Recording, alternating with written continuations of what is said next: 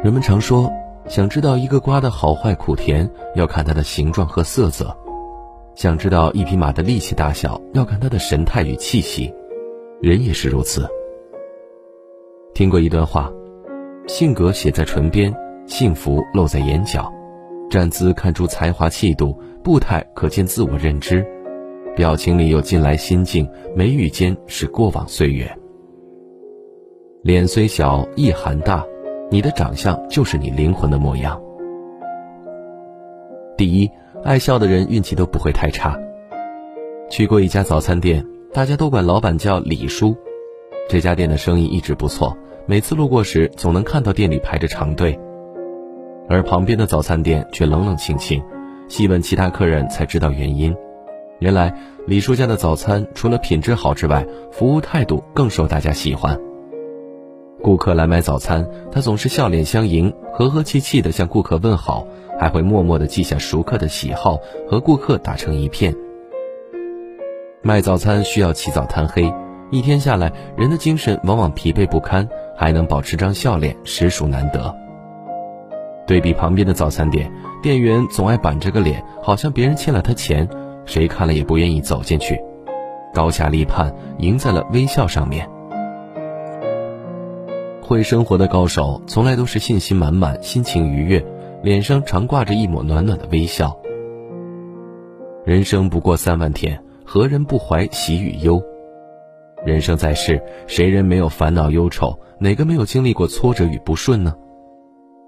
爱笑的人，也不是生活上万事皆如意，而是他们明白，击败苦难的永远不会是沮丧，乐观和微笑才是。即便无法掌控命运中的旦夕祸福，至少脸上的微笑是自己可以决定的。心中充满阳光，哪惧前路黑暗？要抓住一切可以微笑的机会，在苦中也要作乐。做一个开朗的人，做一个温暖的人，做一个向上的人，做一个充满正能量的人。第二，腹有诗书气自华。古人说：“三日不读书，照镜则面目可憎，对人则语言无味。”读书很大程度影响了脸上的气质和个人的谈吐。作家三毛也说过：“书读多了，容颜自然改变。许多时候，自己可能以为许多看过的书籍都成为过眼云烟，不复记忆，其实他们仍是潜在气质里，在谈吐上，在胸襟的无涯。”当然，也可能显露在生活和文字中。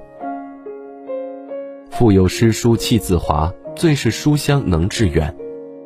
读书的人脸上有着书香的气质，心灵是充盈的，精神是富足的。知识的丰盛让他们感知到更丰富的世界，格局的博大让他们对生命的壮观有更深的体悟。读书能让一个人拥有海纳百川的气度，优雅美丽的风骨。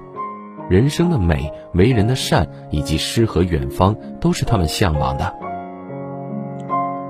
第三，心善而貌美。相由心生，一个人的善恶会由内而外的在脸上展现出来。一颗阴暗的心托不起一张灿烂的脸，正直、善良、有爱心的人，往往从内而外散发出一种光芒，有亲和力，与之交往如沐春风。而自私、狡猾、爱算计的人，相貌往往不耐看，即使有着姣好容貌，稍多接触便会发现，只是徒有其表，惹人反感。心恶则貌丑，心善则貌美。容貌是先天的，但精神长相却是后天形成的。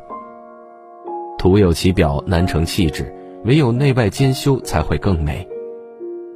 岁月雕妆容，有书气质佳。修心内自秀，何惧是年华？皮囊再美，也抵砺不过时光。唯有脸上的微笑、书香的气质，加上善良的内心，孕育出的精神长相，才会经历岁月的磨洗，而越发蓬勃与丰盈。